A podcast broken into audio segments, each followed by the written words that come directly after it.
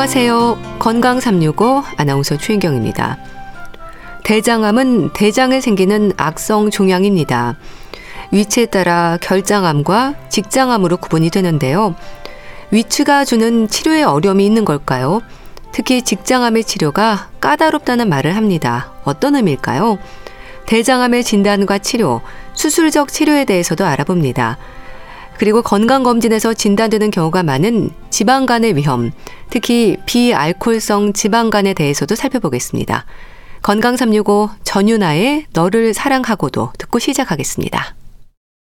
KBS 라디오 건강 365 함께 하고 계십니다. 초기 증상도 없고 사망률도 비교적 높게 지적이 되는 질환 중의 하나가 대장암입니다. 대장 내시경이라는 검진법이 있음에도 늦게 발견되는 경우가 많은 걸까요? 위치에 따라 결장암과 직장암으로도 구분되는 대장암의 진단과 치료, 순천향대 부천병원 대장학문외과 임대로 교수와 함께합니다. 안녕하세요, 교수님. 아, 네, 안녕하세요. 대장암의 발병률이 높은 걸로 알고 있습니다. 그런가요? 아, 네. 우리나라에서 대장암이 전체 암 중에 한 2, 3위 정도 차지할 정도 많이 보고되고 있고 네. 최근에 WHO에 가면 한국인 대장암 발병률이 세계 1위라는 보고도 최근에 있었습니다. 정기적인 대장 내시경으로 확인하는 분들도 많지 않나요? 검진의 중요성이나 인식이 많이 달라진 것 같은데요. 아, 네. 우리나라 대장암이 발병률이 높아진 이유가 실제로 대장암 환자분들이 증가를 했기 때문일 수도 있겠지만 최근에 이런 건강검진을 통한 대장 내시경을 받는 사람들의 숫자가 많이 늘었기 때문이라고 생각이 되어집니다. 예. 사망률 또한 높은 암으로 지적이 되는 이유가 뭘까요? 네, 아무래도 대장암은 이제 발견과 진단 시기가 좀 늦는 경우가 많은데요. 예.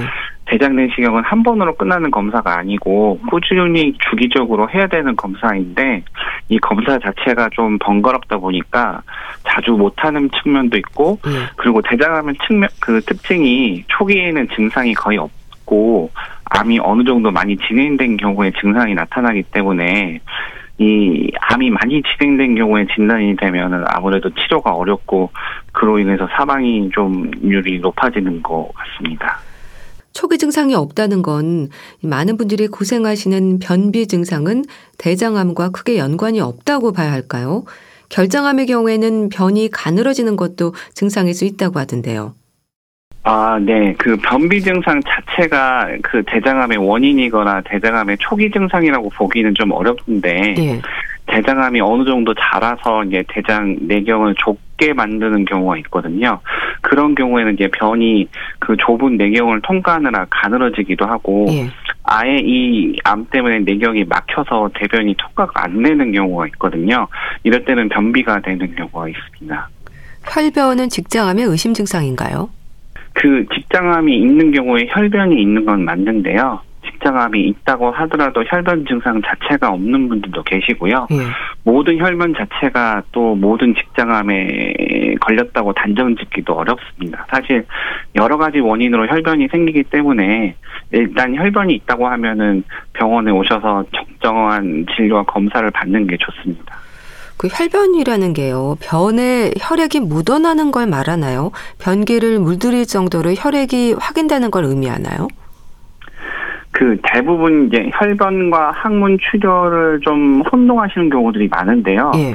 정확하게 이제 말씀드리면 혈변은 변 자체에 이제 피가 섞여서 나오는 경우여가지고 변 색이 좀 붉은 경우가 많고요. 변 자체가. 예. 근데 변 자체 색깔은 괜찮은데 대변을 보고 나서 피가 변기에 뚝뚝 떨어지거나 아니면 이제 휴지에 좀 묻거나 아니면 이제 변기물이 빨개질 정도로 출혈이 계속 있. 있는 경우들이 있는데 예. 이런 경우는 이제 항문의 치질이나 항문 점막이 찢어져서 터져서 나오는 항문 출혈인 경우가 많습니다. 예. 그러니까 혈변의 증상이 있음에도 설마 하는 마음에 방치할 경우에 그럼 어떤 위험으로 대장암의 신호가 나타날까요? 뒤늦게 응급실로 가서야 대장암인 걸 알았다는 분들도 있던데요. 아, 네, 맞습니다. 그 만약에 이제 적정한 진료와 검사 시기를 이제 늦추거나 지나게 돼버리면 만약에 혹시나 암인 경우에는 그 암이 이제 점점 자라면서 나타나는 증상이 있을 수가 있는데요. 예. 아까 말씀드렸지만 이제 빈혈증이 생길 수도 있고 출혈 때문에 대장의 내경이 좁아지기 때문에 변이 가늘어지거나 변비가 생길 수도 있고 그로 인한 통증과 혹은 또 이제 복 결장암인 경우는 암 덩어리가 자라서 복부에 만져지는 경우도 생길 수가 있습니다. 그런데요, 대장암을 얘기할 때 발생 위치에 따라서 결장암과 직장암으로 구분되는 걸로 알고 있습니다. 네. 이건 이제 해박점 위치에 따라서 그렇게 불리는데요. 예. 그 위치가 일단 병변의 위치에 따라서 결장암과 직장암으로 구분을 하고 있긴 합니다. 그럼 결장과 직장 어느 쪽에 암이 발생하는 경우가 많은 걸까요? 비슷한가요? 대장암의 경우에는 가장 많이 생기는 부위는 결장에서 복부 왼쪽에 이제 직장으로 이어지는 구불 결장하고요. 예. 그다음에 우측 대장암, 오른쪽 대장암이 약 한 양쪽 다 한 25% 정도로 비슷하게 많고요. 그다음에 직장암이 한 20%대로 좀 대략 비슷하게 나타나는데 예. 결국에는 이제 왼쪽 구불 결장암과 상행 결장암, 그 직장암이 비슷한 정도로 나타난다고 볼 수 있겠습니다. 대장암의 원인을 생각할 때 또 유전적인 요인이나 가족력의 위험도 높은가요? 네, 그 대장암의 원인이 아직 뚜렷하게 밝혀진 건 없지만 연구들을 보면 유전적 요인이나 가족력이 대장암의 위험도가 높다고 생각되어지고요. 예. 전체 대장암의 약 25% 이내가 이런 유전적이나 가족력으로 생긴다고 생각. 되어지고 있고 그래서 가족력이 있으신 분들은 대장 내시경 같은 검사를 주기적으로 받는 거를 권고하고 있습니다. 또 대장 내시경을 할 때마다 용종을 떼어내는 분들도 있던데요. 유난히 용종이 잘 생기는 사람이 있는 건가요? 20, 30대 젊은 사람들 중에도 용종을 제거하는 경우도 있던데요. 어, 네네. 그 용종 역시 생기는 원인을 아직 잘 모르는데요. 예. 유전력이나 가족력이 있으신 분들은 아무래도 용종 발생률이 좀 높고 이로 인해서 유난히 용종이 잘 생기신 분도 있는 게 사실입니다. 그리고 스트레스가 많거나 잦은 야근을 하거나 폭음과 폭주를 하거나 흡연, 기름진 식사, 비만 등 이런 젊은 세대들이 하고 있는 이런 것들이 용종 발생에 또 기여한다고 생각이 되어집니다.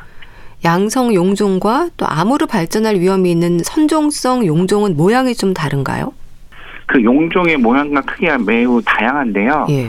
용종 중에서 암으로 발전 가능성이 있는 경우를 종양성 용종 혹은 선종성 용종이라고 불리웁니다. 예. 목이 달려 있는 용종을 보통 이제 수경성 용종이라고 목이 엄치 이제 평평하거나 중간 부위가 함몰되어 있거나 경계면이 이렇게 완만한 용종이 있는데 이런 용종을 무경성 용종이라고 하는데요. 무경성 용종이 수경성 용종보다 암 발전 위험도가 더 높다고 보고가 되지만 네. 수경성 용종이라고 해서 완전히 암으로 발전되는 게 아니기 때문에 보통은 대장 내시경 할 때 이렇게 용종이 발견되면 모든 용종을 다 제거하는 게 맞다고 하겠습니다. 그럼 내시경에서 용종이 발견되고 제거한 분들은 일반적인 대장 내시경 주기보다 좀 더 자주 검진을 해야 될까요? 아, 네, 맞습니다. 보통은 이제 용종 제거술을 하신 분들은 1년에서 2년 사이에 추적 내시경을 하는 게 권고가 되고 있고요. 네. 그 이후에는 의사의 공모에 따라서 내시경 시기를 결정하는 게 좋겠습니다. 네. 이 부분도 궁금합니다. 그러니까 대장 내시경의 과정을 부담스러워하는 분들도 많잖아요. 그럼 정기적으로 대장 CT를 찍으면 안 되나요? 이것도 방법이지 않을까 싶은데요. 아, 네. 근데 이제 대장 CT가 나와서 진단에 어느 정도 도움이 되긴 하지만 예. 아직까지 이 대장 CT는 대장 내시경을 대체할 정도로 정확도나 민감도가 높지는 않습니다. 예. 그래서 대장암 진단에는 대장 내시경이 반드시 필요한 검사라고 할 수 있겠습니다. 누구나 암에 대한 부담은 클 수밖에 없는데요. 이건 어떨까요? 결장암에 비해서 직장암은 치료도 어렵고 예후가 안 좋다는 말을 하거든요. 맞는 얘기일까요? 그런 얘기가 이제 나오는 이유가 직장암은 이제 결정암에 비해서 이제 위치가 좁고 깊은 골반강 안에 있기 때문에요. 예. 수술이나 치료가 상대적으로 어려운 건 사실입니다. 그래서 하지만 예후를 결정하는 거는 직장암이든 결정암이든 결국 기수이기 때문에요. 예. 예후 측면에서는 결정암에 비해서 직장암이 무조건 이유가 안 좋다는 것도 아닙니다. 예. 내시경을 통해서 대장암이 의심될 때 진행이 되는 검사는 여러 가지인가요? 팔시트를 찍기도 하던데요. 아, 네. 이게 내시경을 통해서 대장암이 진단된 경우에는 대장암의 이제 위치와 정도 그리고 주변의 조직과 임파선하고 장기의 상태를 확인해야 하기 때문에요. 예. 신체의 다른 장기에 전이가 있는지 없는지 또 확인도 필요하기 때문에 일반적으로 그 흉부와 복부 CT, 그뼈 스캔, 펫 CT를 검사하게 됩니다. 예. 여기서 펫 CT는 전신의 전이 여부를 판단하기 위해서 시행되고요. 그리고 추가로 직장암 환자분들 경우에는 직장 MRI를 시행하게 되는데요. 예. MRI를 통해서 그 직장 내에 있는 종양의 위치와 주변의 인프절 전이 여부를 판단하게 됩니다. 치료가 궁금한데요. 초기 대장암은 시술로도 가능하다고 들었습니다. 네, 아주 초기 대장암인데요. 용종에서 대장암으로 막 진행된 초기의 대장암인 경우에는 대장 내시경을 통해서 절제술이 가능한데요. 예. 이 경우에 이제 대장 내경에 점막에 국한되어 있거나 점막 하층이 1mm 미만으로 침범되어 있는 경우에는 대장 내시경을 통해서 그 부위만 절제가 하는 시술을 할 수가 있습니다. 예. 수술적 치료가 필요한 경우에는 환자들은 불안감을 느낄 텐데요. 혹시 수술이 불가능한 경우도 있나요? 대부분 이제 진단 당시에 대부분은 수술이 가능하신데요. 진단 당시에 사기로 진단되신 분들이 가끔 있습니다. 그 중에서 암 자체가 너무 많이 진행되어 있거나 아니면 전이가 좀 많이 되어 있는 경우는 수술이 불가능할 수가 있습니다. 수술이 종양뿐 아니라 이제 주변 림프샘을 비롯해서 좀 넓게 제거를 하는 작업이라고 하던데 그렇습니까? 아, 네, 맞습니다. 이 대장암 수술은요, 이 대장암만 딱 떼어내는 수술이 아니고요. 재발을 방지하기 위해서 암과 충분한 거리를 두고 대장을 앞뒤로 절제를 하고 대장 주변에 있는 임파선이 존재하는 장 감막까지 완전히 절제하는 광범위 절제 수술을 하는 게 원칙입니다. 예. 수술법에서 결장암과 직장암의 차이는 뭔가요? 방법적인 부분에서도 다르게 진행이 되지 않나요? 그 암을 있는 병변을 포함해서 장을 앞뒤로 절제를 하고 주변 인프샘을 같이 절제하는 원칙은 결장암이나 직장암이랑 다르지 않거든요. 다만 이제 병변의 위치에 따라서 수술하는 방법이 조금 차이가 있을 수 있는 거고요. 예. 직장암의 경우는 항문에 가깝게 병변이 있는 경우에는 이로 인해서 이제 항문 보존 수술을 하느냐, 항문을 같이 절제를 하느냐에 따라서 수술 방법이 좀 다를 수가 있고 네. 그렇습니다. 많은 분들이 대장암 중에서도 직장암이라고 하면 그 항문을 보존할 수 있는지 걱정을 합니다. 항문 보존이 가능한 경우가 많은가요? 수술법에도 많은 발전이 있다고 하던데요. 아, 네, 맞습니다. 이제 과거에는 이제 항문에서 직장으로 약 6cm 이내에 직장암이 생겼다고 한다고 그러면 대부분 항문을 보존하지 못하고 항문을 포함해서 전 절제를 하는 복회염 절제술을 하는 게 원칙이었습니다만은 네. 최근에는 그 항문 관략근간 절제술이라는 술식이 나와 있고 또한 수술 전에 항암 방사선 치료를 통해서 병변 크기를 줄이기도 하고 네. 또 로봇을 이용한 직장암 수술도 할 수가 있기 때문에 항문에 가까운 낮은 직장암이라고 할지라도 항문 보존을 할 수 있는 기회가 많이 생겼습니다. 예. 최소 침습 수술이라는 건 어떤 방법을 말할까요? 그 최소 침습 수술이라는 거는 이제 배를 여는 개복 수술을 제외하고 배에다가 작은 구멍을 몇 개만 뚫어서 복강 내 가스를 넣고 그 기구를 통해서 작은 구멍을 통해서 기구를 넣어서 수술을 진행하는 수술을 말하는데요. 일반적으로 대장암 수술에서는 복강경 수술과 로봇 수술을 최소 침습 수술이라고 말하고 있습니다. 음. 그런 방법을 통해서 인공 항문을 달아야 하는 경우가 많이 줄었나요? 아, 그 인공 항문은 최소 수술, 최소 침습 수술을 한다고 해서 인공 항문을 달아야 하는 경우가 줄어드는 건 아니고요. 예. 병변, 암의 위치가 중요한데 암의 위치에 따라서 수술을 어떤 수술을 하느냐에 따라서 인공 항문을 만드는 여부가 결정된다고 보시면 되겠습니다. 예. 그럼 어쩔 수 없이 항문을 절제해야 하는 경우는 어느 정도의 상태일까요? 일단 진단 당시에 그 직장암이 항문에 너무 초근접해 있거나 항문을 침범했거나 혹은 항문 관략근, 항문 거근을 침범했을 때는 어쩔 수 없이 항문을 같이 절제를 해야 됩니다. 예. 그런데요, 수술법에 있어서도 복강경이나 로봇 수술은 워낙 비용 차이가 있지 않습니까? 수술법이나 회복에서는 큰 차이가 없을까요? 아, 네. 복강경하고 로봇 수술의 이제 비용 차가 이렇게 나는 큰 이유는 우리나라의 의료보험이 이제 복 강경 수술은 적용이 되지만 아직까지 로봇 수술은 의료보험이 적용이 안 되기 때문에 이렇게 차이가 나는데요. 예. 많은 연구에서 이제 수술법이나 어, 회복과 치료 결과 또는 예후에 대해서는 로봇과 복강경 수술에서 둘 다 대부분 차이가 없는 것으로 되어 있습니다. 예. 하지만 이제 최근에는 좁고 깊은 골반 안에 있는 직장암의 경우에는 특히 굉장히 낮은 직장암의 경우에는 로봇 수술이 좀 더 편리하고 접근성이 좋기 때문에 직장암 수술에서 로봇 수술들의 이점들이 현재는 많이 부각되고 있습니다. 예. 그런데요, 또 직장암 3기 이상으로 진단을 받은 환자들도 바로 수술하지 않고 방사선과 항암 치료가 우선되는 경우도 많다고 들었습니다. 왜 그런가요? 크기를 줄이는 건가요? 아, 네, 맞습니다. 그 수술 전에 항암 치료와 방사선 치료를 병행하는 이유는 직장암에서만 해당이 되는데요.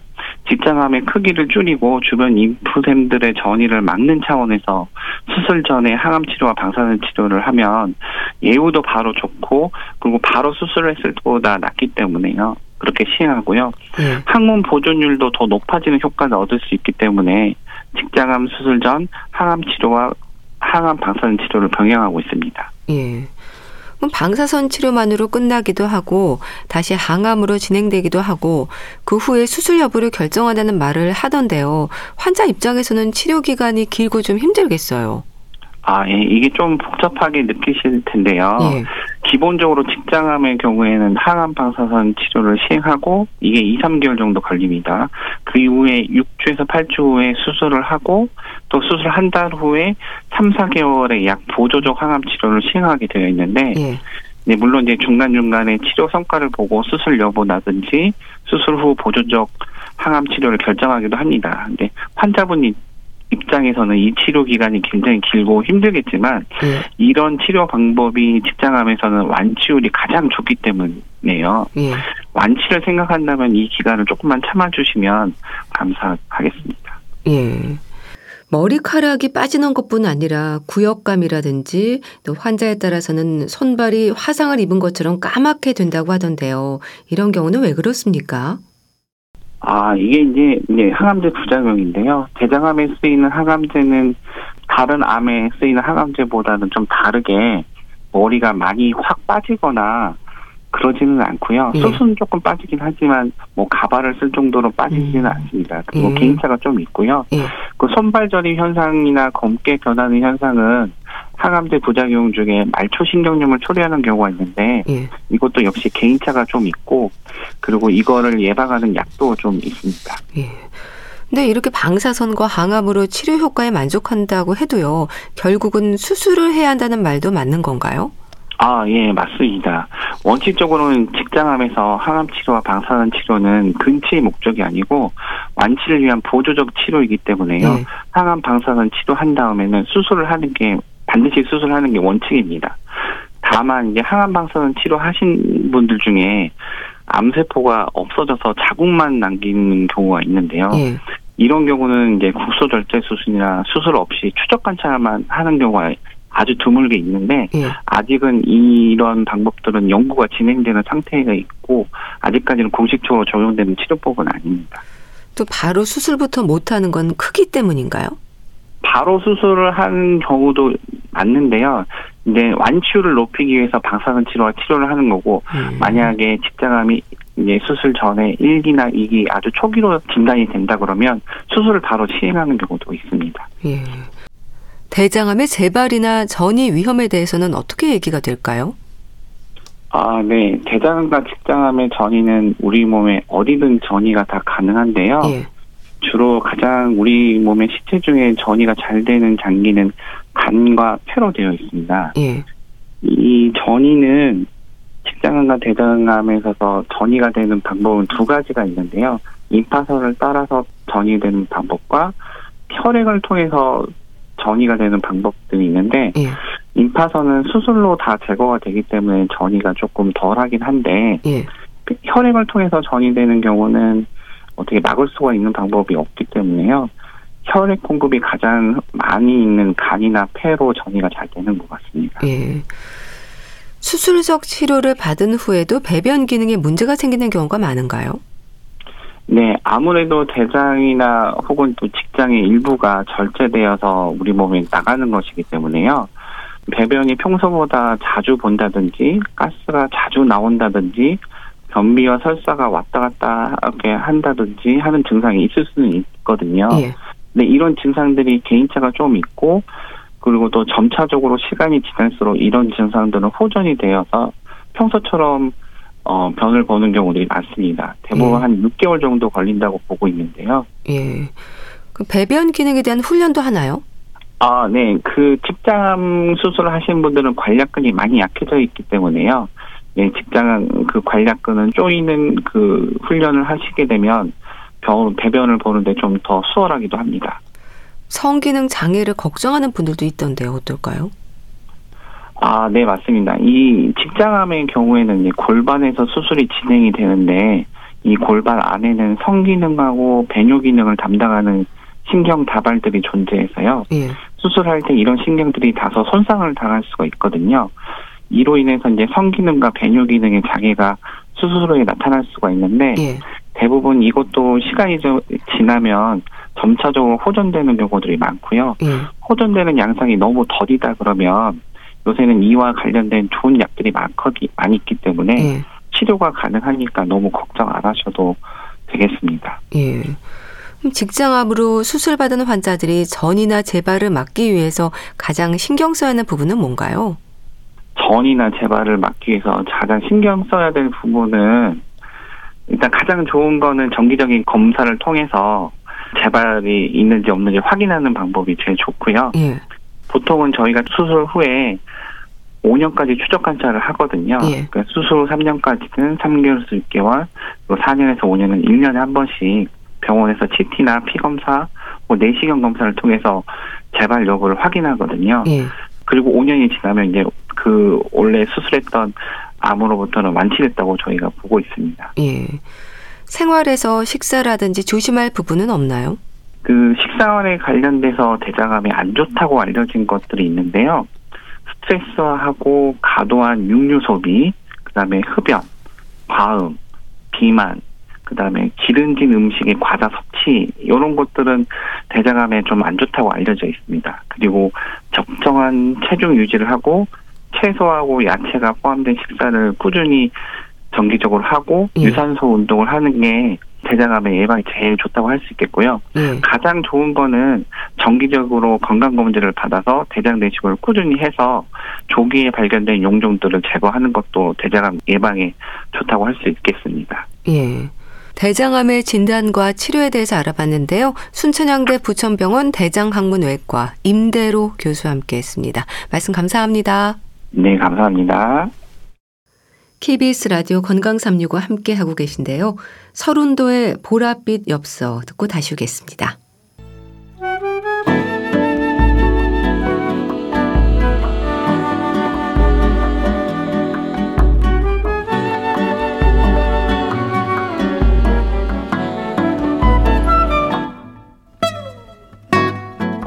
건강한 하루의 시작. KBS 라디오 건강 365. 최윤경 아나운서의 진행입니다. KBS 라디오 건강 365 함께하고 계십니다. 간에 지방이 쌓인 상태를 지방간이라고 하죠. 다양한 원인들이 지적이 되는데요. 흔히 비알코올성 지방간의 위험이 늘고 있고요. 흔한 질환으로 자리하고 있습니다. 술이 아닌 다른 위험 요인들로 인한 비알코올성 지방간, 노인 건강에서도 잘 살펴야 하는 부분이라고 하는데요. 대한의사협회 백현옥 부회장과 함께합니다. 안녕하세요. 네, 안녕하십니까. 제가 오늘 목감기가 조금 심하네요. 죄송합니다. 아, 예, 아유, 그렇네요. 좀 잘 회복하시기 바랍니다. 네, 네, 감사합니다. 비알코올성 지방간이 좀 흔한 질환으로 알고 있습니다. 그렇죠? 그렇죠.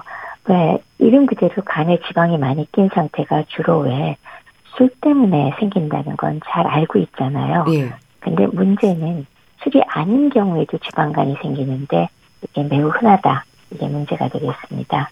그래서 얼마나 흔하냐 살펴보니까 국내의 비알코올성 지방간의 유병률이 그 대체로 편차가 있기는 하지만 한 20에서 40% 정도 그 정도로 알려져 있습니다. 예. 그러니까 세계적으로도 어, 전체 유병률이 25%니까 대략 전 국민의 4명 중 1명 내지는 3명 중 1명이 비알코올성 지방간을 가지고 있다고 볼 수가 있겠습니다. 예. 그러니까 이름에서도 알 수 있지만 일단 술이 문제가 되는 게 아니라는 거네요. 그렇죠. 그러니까 술이 원인이 아닌데 발생할 경우에 우리가 비알코올성 지방간이라고 붙이는데요. 그럼 기준을 얼마로 하느냐? 우리 왜 남자의 경우는 하루에 30g의 알코올, 그리고 여자의 경우는 하루 20g의 알코올 이상을 먹었을 때 알코올성이라고 얘기하는데 네. 요거보다 적게 먹는 사람인데도 지방간이 생겼다. 그럴 경우에 우리가 비알코올성 지방간염이라고 부르게 됩니다. 원인으로 지적이 되는 부분이 많은가요? 어, 일단은 체중이 많이 나가는 것, 비만, 그게 가장 흔히 손을 꼽게 되고요.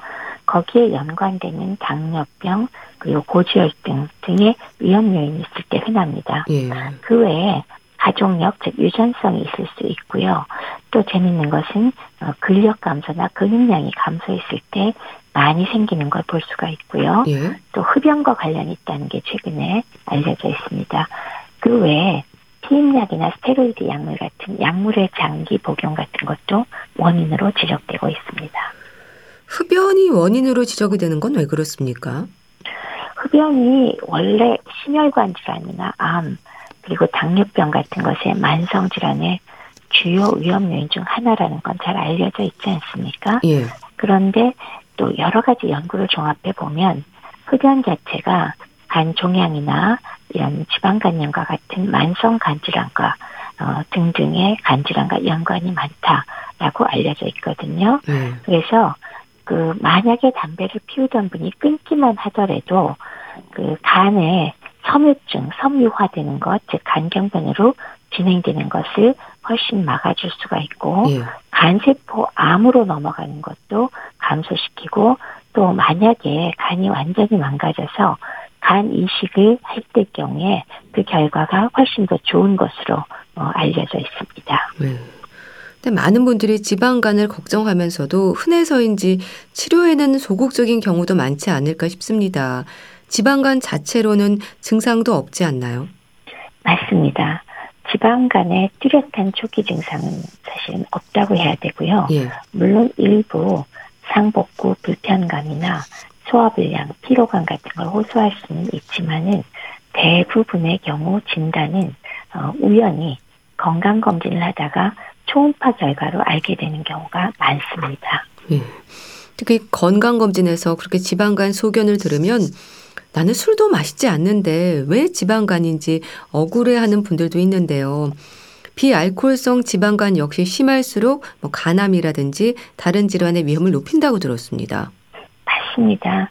예전에는 사실은 알코올성도 아닌데 그냥 뭐 좀 뚱뚱하니까 살만 빼면 되지 아무 문제 없지 않나라고 생각을 했었습니다. 예. 그러나 연구를 해보니까 실제로 비알코올성이라도 지방간이 심해질수록 간암의 발병이 무려 17배 엄청나죠. 예. 그리고 대장암은 2배 또 관상동맥 질환도 4배 정도 발생 위험성이 높아집니다. 예. 근데 여기에다가 담배까지 함께 피운다면은 어, 흡연하지 않는 사람보다 췌장암 발병률이 42% 올라가니까 예. 거의 뭐 50% 육박을 하게 되죠. 예. 그리고 임신성 당뇨 병력을 갖고 있는 여성의 경우는 예. 현재 비알코올성 지방간이 같이 있을 경우에 아이의 당뇨로 가는 제2형 당뇨병 발생 위험이 커진다는 연구 보고도 있습니다. 네. 비알코올성 지방간을 위한 치료제가 있나요? 원인 질환들에 대한 치료가 중심이지 않나요? 기본적으로는 원인 질환에 대한 치료가 우선이 되겠습니다. 약은 아직도 좀 연구 단계랄까요? 확실하지는 않고요. 네. 정식 치료약으로 허가를 받은 약도 없습니다. 따라서 확실하게 약이 개발되기 전까지는 비알코올성 지방간의 핵심 치료법은 뭐죠? 네. 생활 습관 개정이 되겠습니다. 음, 그러니까 생활 습관을 돌아보는 게 중요할 것 같은데 비만도 해결해야 하는 부분이라는 거죠? 그렇죠. 특히나 이런 과체중이나 비만들이 바로 당뇨병과 고지혈증의 위험 요인이 되기도 하고 예. 또 더해서 흡연도 또 원인 중의 하나로 꼽으니까 공통적으로 비만에 의한 인슐린 저항성이 관련이 깊어서 예. 복부 비만의 체중 조절 가장 중요한 요소가 되겠습니다. 예. 때문에 생활 습관 중에 식사 조절, 운동 같은 걸 꾸준히 해주셔야겠고요. 예. 특히나 초기 지방간의 경우는 체중을 5% 정도만 감량하여도 지방간이 사라지는 경우가 상당히 많다고 하고요. 예. 7% 정도를 감량하면 지방 간 염증까지 생겼을 때도 호전이 되고 10%를 감량하면 간경화로 진행하는 간 섬유화를 훨씬 적게 갈 수 있게 즉 개선할 수 있다고 하니까 예. 의미가 상당히 크겠습니다. 그런데 또 너무 급히 진행되는 다이어트는 오히려 지방간을 악화시킬 수 있다는 말도 하던데 그런가요? 그렇죠. 이게 왜 상당한 영양 실조의 경우도 간이 지방간을 형성하거든요. 예. 그거하고 비슷한 영양인 것 같기는 하지만 갑작스럽게 체중을 감량했을 때 지방간은 악화될 수가 있습니다. 따라서 그 빼는 속도를 천천히 감량하는 게 좋고요. 예. 일주일에 1kg 이상 급격하게 살을 쭉쭉 빼면은 오히려 지방간은 악화되고 경우에 따라서는 간 부전증이나 아니면 간의 섬유화 즉 간경변증으로의 그 진행이 촉진될 수 있다라고 합니다. 그럼 어떤 방법으로 체중을 조절하는 게 좋을까요? 천천히 조금씩 빼야 된다는 게 참 말이 쉽지 어렵고요. 네, 맞아요. 그래서 운동과 다이어트가 되겠는데요. 운동이야 우리 잘 아시지 않습니까? 꾸준하게 유산소 운동 일주일에 어, 저는 보통 150분 이상이라고 말씀을 드리는데요. 네. 결국 30분씩 주 5회인데 적어도 3번 이상 하시고 그리고 규칙적으로 꾸준하게 운동하면서 식습관을 함께 교정을 해주셔야 체중을 건강하게 뺄 수가 있습니다. 규칙적인 꾸준함이 강조가 되는 건 빠지지 않네요. 식습관은 어떨까요? 규칙적이라고 하는 말을 뭐 그냥 기가 못이 박히도록 항상 말씀을 드리는데요. 네. 운동도 규칙적인 꾸준함이 필요하지만 식사 습관도 마찬가지가 되겠습니다. 그러니까 우리가 뭐 살을 빼겠다고 확 굶었다가 한꺼번에 많이 먹었다가 하면은 오히려 안 좋다는 거 이제 상식적으로 다 아시잖아요. 예. 그러니까 세 끼 식사를 거르지 말고 규칙적으로 일정하게 드시되 한끼 분량을 줄여서 전체적으로 열량은 좀 줄여나가는 것. 그게 사실 기본이 되고요. 그러면서 영양소 필요한 게 빠지지 않도록 골고루 먹는다. 아니, 참 너무 상식적인 말씀을 또 드리고 있네요. 예. 지방간이라고 하니까요. 육식을 아예 삼가하는 분들도 있는데 이건 아닌 거죠.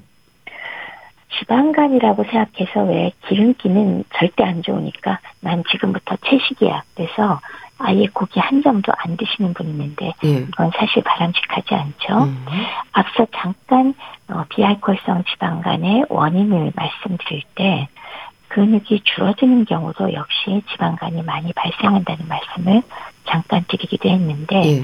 그런 경우에 근육이 빠지는 걸 막기 위해서도 그렇고 또 실제로 나이 드신 분이 근육 빠지는 경우가 많기도 하고 이런 것들을 전부 감안하면 질 좋은 단백질을 부족하지 않게 충분히 섭취하는 것은 정말 중요한 일이 되겠습니다. 예. 그리고 지방의 경우도 필수 지방산까지 전혀 먹지 않으면 그것도 문제가 크기 때문에 음. 특히나 오메가3 지방산과 같은 양질의 지방을 포함해서 예. 적절한 양의 지방도 반드시 섭취를 하셔야 됩니다.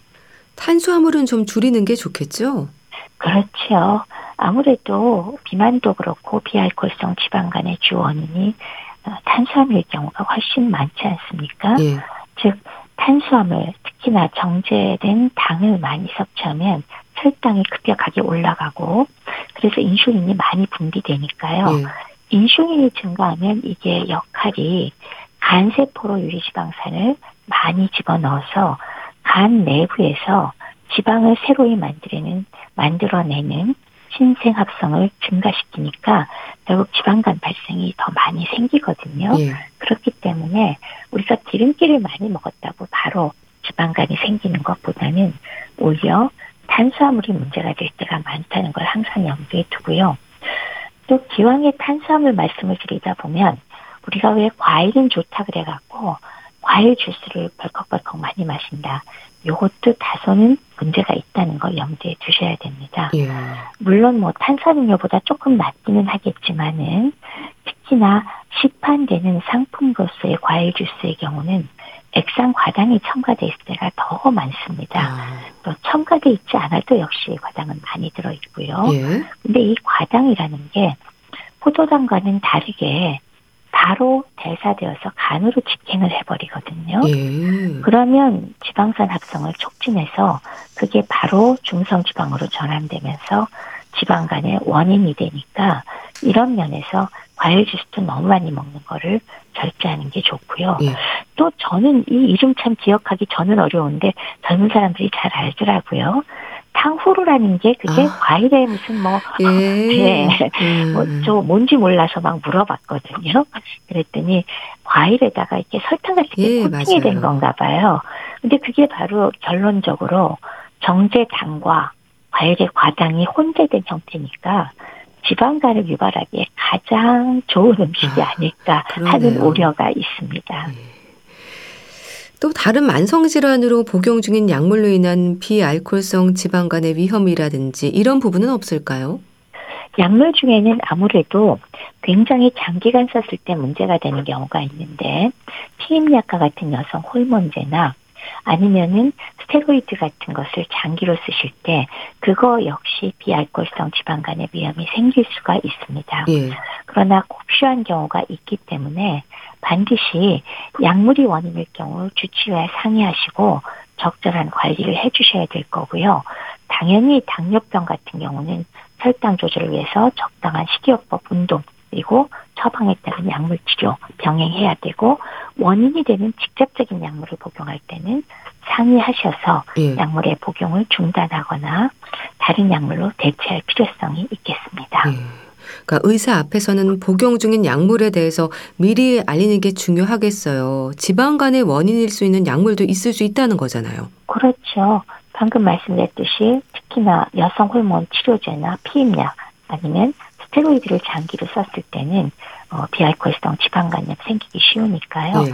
반드시 상담하시고 끊을 수 있으면 끊고 다른 약으로 대체할 수 있으면 대체할 필요성이 있는 겁니다. 네.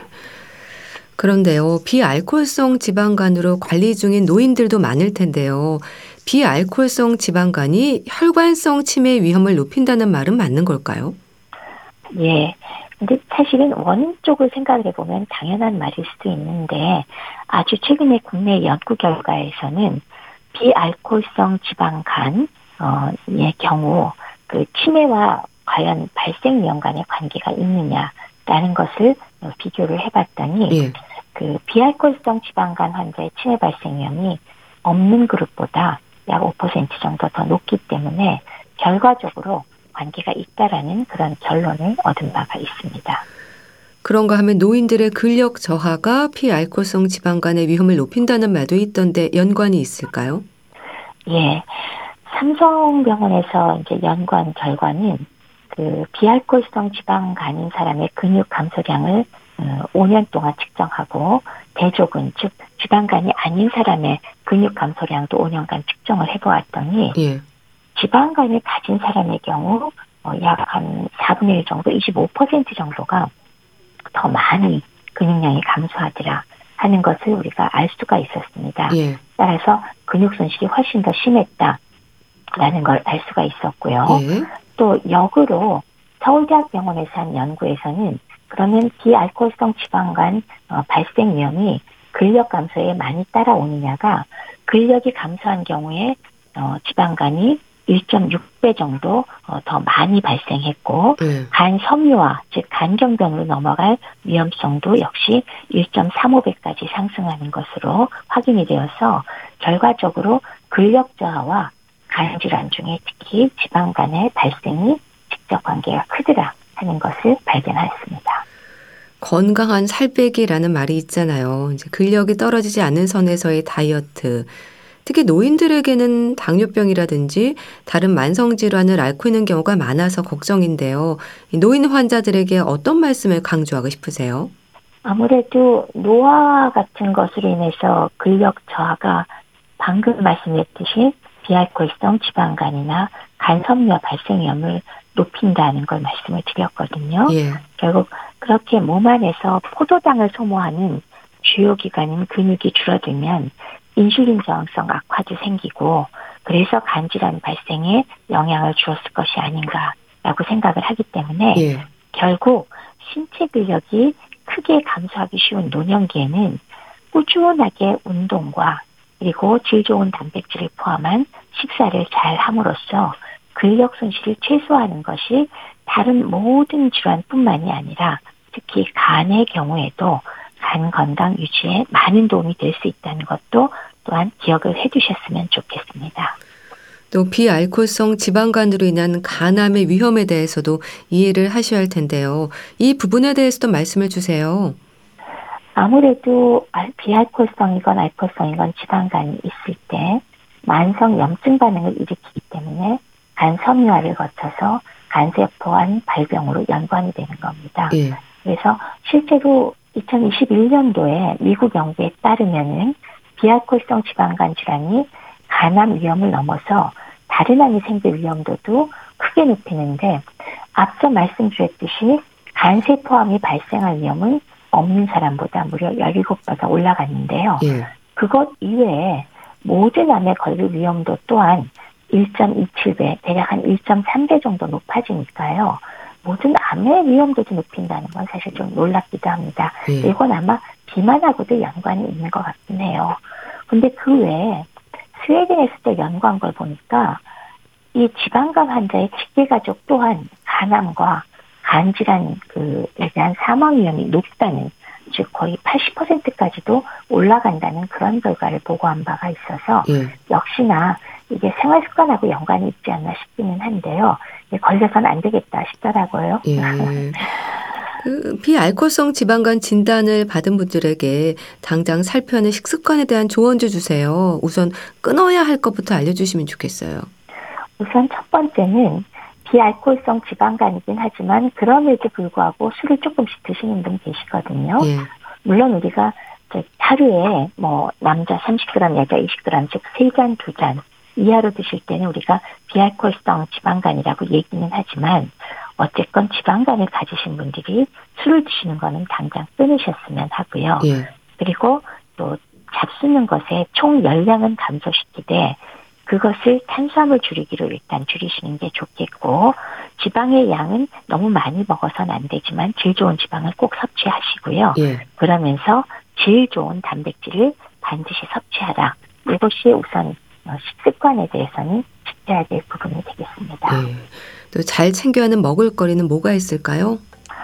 어, 우선은 정제된 당 피하는 건 우리 상식에 들어갈 거고요. 네. 탄수화물은 전반적으로 줄이지만은 통곡물로 드시는 게 좋을 것 같고, 역시나 잘 챙길 것은 항상 말씀드리는 질 좋은 단백질로서 네. 생선과 두부와 살코기, 달걀 중에 한 가지는 끼니 때마다 반드시 일정량을 드실 필요가 있고 기름진 음식을 피하는 정도, 요 정도를 권고해 드리면 될 것 같습니다. 네, 말씀 잘 들었습니다. 비알코올성 지방관과 관련해서 말씀드렸는데요. 대한의사협회 백현옥 부회장과 함께했습니다. 감사합니다. 네, 감사합니다. 윤도현 밴드의 너를 보내고 보내드리면서 인사드릴게요. 건강365 아나운서 최인경이었습니다. 고맙습니다.